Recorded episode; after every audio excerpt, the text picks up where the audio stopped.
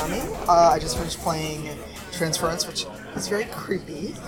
Um, and before we get started, can you tell us who I'm talking to? I'm Kevin Racapé, producer of Transference at Ubisoft Montreal. Hi, I'm Daniel Noah. I'm uh, head of development for SpectreVision and one of the creative directors and co-writer of Transference.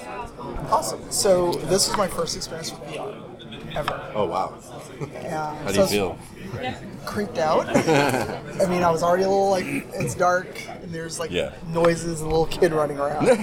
um, so like, how'd you come up with the idea of it? Because like there have been games like this before. They've been kind of horror-esque, but not not really in a VR setting. So what made you decide to come up with this idea and do it in VR?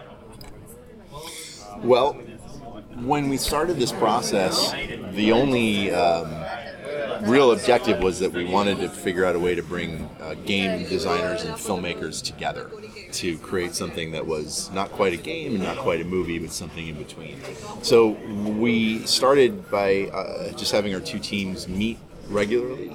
And uh, what we wanted to do was find a story that could be told in sort of like maximally in virtual reality and in some ways is about virtual reality. So we kind of started by just analyzing the dynamics of VR and what works and what doesn't, and from that a story was born.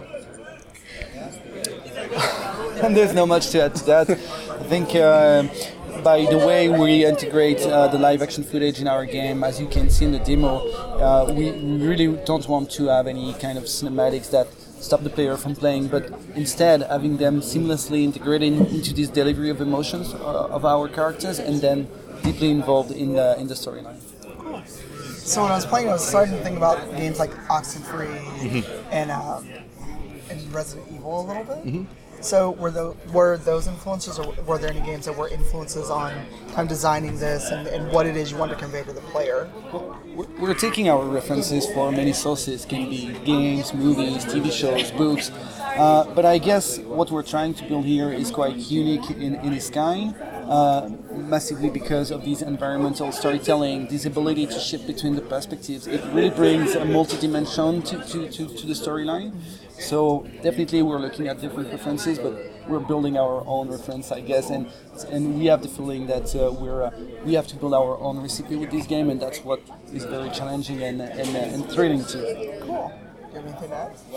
Yeah, just I, I don't. I think we more we more looked at uh, what games weren't doing, so that we could try and fill that niche. And, and we talked a lot about um, we talked a lot about Stanley Kubrick films and what would Kubrick do if he made a video game. And, uh, our references had more lived in other mediums like House of Leaves, the, the novel. Um, uh, certain, we even talked at times about opera and idea of like high intensity emotion carrying you through a narrative. Awesome. Um, so there is a non-VR version of the game. If, if you were to recommend to someone to, to check out Transference, would you prefer that they do the VR version or the non-VR version? We, well, from the beginning, we wanted to offer this uh, this experience to as many people as possible, and it was important to us that this experience was as intense on, on every platform.